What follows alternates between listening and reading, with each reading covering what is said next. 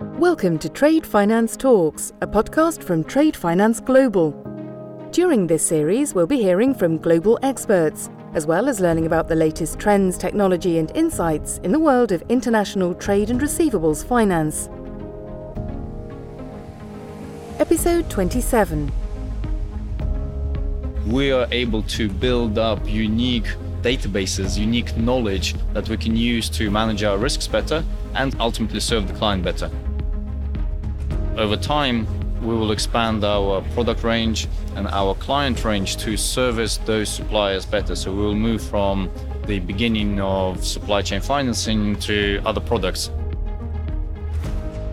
I'm Deepesh Patel, editor at Trade Finance Global, and here we are today live reporting from Sibos 2019 in London. I'm delighted to be joined by the CEO of Anglo Gulf Trade Bank, Daniel Gould. Daniel, thank you for joining us here today. Pleasure. So, Daniel, AGTB is the world's first trade finance bank hosted entirely on the Microsoft Cloud. What does that actually mean? First of all, we are the world's first fully digital trade finance bank, which means that our end to end processes, end to end client journey, most importantly, happens digitally, online, from onboarding all the way through to transaction processing and all the way to the very end back end processing of the client. We obviously have to have client support. We're, we're not saying that particularly corporates are going to do without human contact, but we want the happy path journey to be as digitally as possible because that is where the scalability and getting those pesky costs in trade finance under control. Great. So um, let's take a step back and can you describe the MENA slash UAE trade finance landscape? What are the biggest pain points and where are the opportunities here? That's a very good question. Uh, and that's one of the reasons why we chose the UAE in particular as our base. Now, obviously, UAE is a major regional and global trade hub. The Jebel Ali port in Dubai is one of the busiest in the world. We see trade flows from Asia into Europe, from Africa into Asia, etc. The biggest single pain point, in one word, compliance. In two words, sanction screening. Enough said. But actually, there are a lot more pain points. We ultimately talking about a situation where corporate banks have become so ossified as to force the client to adapt to what the bank needs and this is in fundamental contrast to pretty much every other service industry where the service provider has to adapt to the client. And so, holistically, the main opportunity is to reverse this and to become a bank that adapts to what the client needs. Now, in, in more detail, going back to my to my first statement on compliance and, and sanction screening, regulatory regulatory risk is a major part of doing business in the UAE, and that's why one of our core mottos is use data smarter. We believe that by being fully digital, by doing everything online, and keeping it all into in a single data repository, we are able to build up unique databases, unique knowledge that we can use to manage our risks better and ultimately serve the client better. Okay, no, that's very that's very interesting, and, and obviously UAE is really ahead of the game in specific sectors such as the payment sector, for example, and also the regulator, particularly in, in Dubai, seems very ahead of the game when it comes to adoption of new technologies, focusing more on, mm. on the customer. So, so I really I really like what you what you said there. So let's move on to the actual product offering of AGTB. Is it trade finance? Is it supply chain finance? Who are you going after first and what are you offering them? So we began, we set out our MVP as supply chain finance. Why? Because we, whilst we recognize that the trade finance gap of 1.5 trillion that is often cited from a study by Asian Development Bank as a key indicator of a malaise in international trade finance, that gap is predominantly amongst the medium and smaller sized organizations, companies that engage in international trade.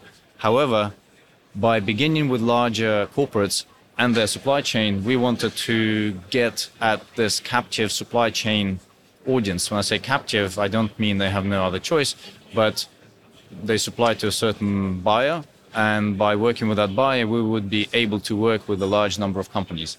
Over time, we will expand our product range and our client range to service those suppliers better. So we will move from the beginning of supply chain financing to other products. I can speculate whether it's going to go towards the standby and guarantee instruments, or it may go into the pre-shipment financing. Who knows? Depends on where the opportunities we see at that time. Is it just using a credit insurance wrap right now? Credit insurance is, is a very important step and will allow us to scale both the size of our of our transactions or our portfolio, as well as the breadth of clients that we can cover. As a starting point, no, we wanted to take uh, credit risk in the UAE. Great, that's good to know. So let's talk about uh, DLT and blockchain. No. Obviously, you joined Marco Polo last year, and that was that was the latest that we've really heard in terms of big announcements. What's the latest in joining the consortium, and has R3's Corda technology helped reduce some of the uh, sanction screening and trade fraud and risk, and potentially cut down the paper when it comes to doing trade? We did embrace Marco Polo early on. We were one of the founding uh, member banks because we recognized what Marco Polo and underlying it TradeIX was offering as a reimagined trade finance solution. As part of that solution, DLT technology plays a role, and I would even say a key role. You mentioned uh, reducing fraud and uh, sanction risk. That's one. By allowing a more secure and therefore more free, more fluid exchange of information within the supply chain or a supply chain ecosystem, yes, we're able to feel more comfortable with, with these risks. What it also does, however, equally importantly, is reduce the transaction costs.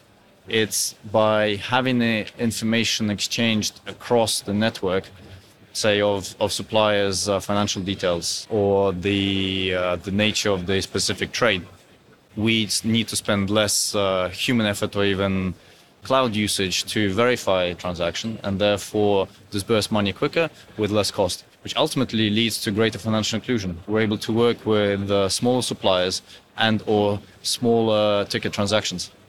As a as a startup with the banking license, how does that compare with the, the resilience and the process and the, the operational structures and the governance of some of the larger trade banks? Your, your question makes it sound like being a startup is a disadvantage whilst the incumbents have the advantage. I, I would put it on its head and say actually we're incredibly fortunate not to have the various legacies that incumbents are hindered by. And I often talk about these legacies, calling them the unholy trinity.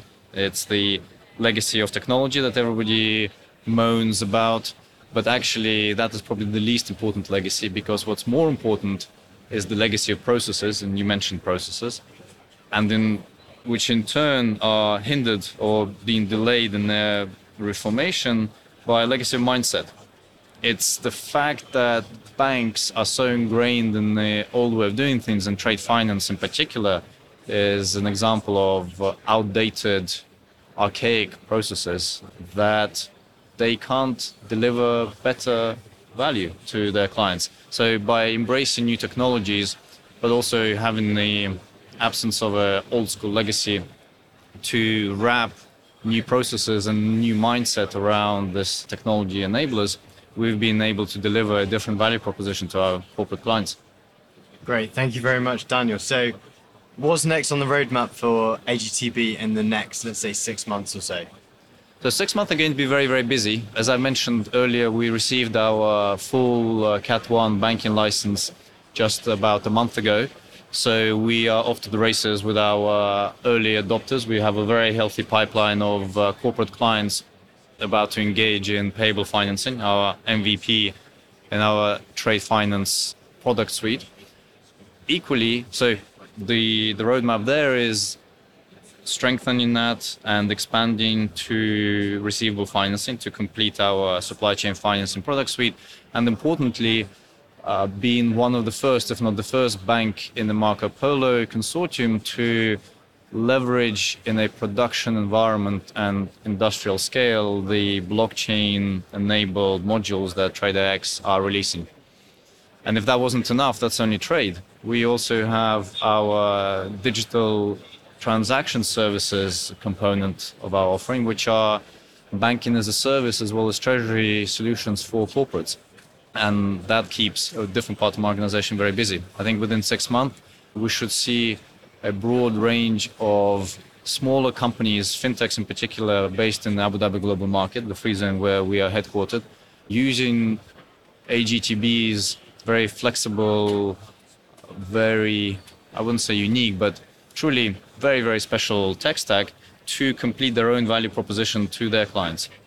Great. Well, Daniel, thank you very much for coming here and joining us today on Trade Finance Talks here at Sibos. It's been a pleasure to meet you, and uh, we'll see you soon, hopefully in Dubai. Inshallah, as they say there. Thank you very much. Bye now. Thanks for listening to Trade Finance Talks. Be sure to subscribe to our podcasts at tradefinanceglobal.com.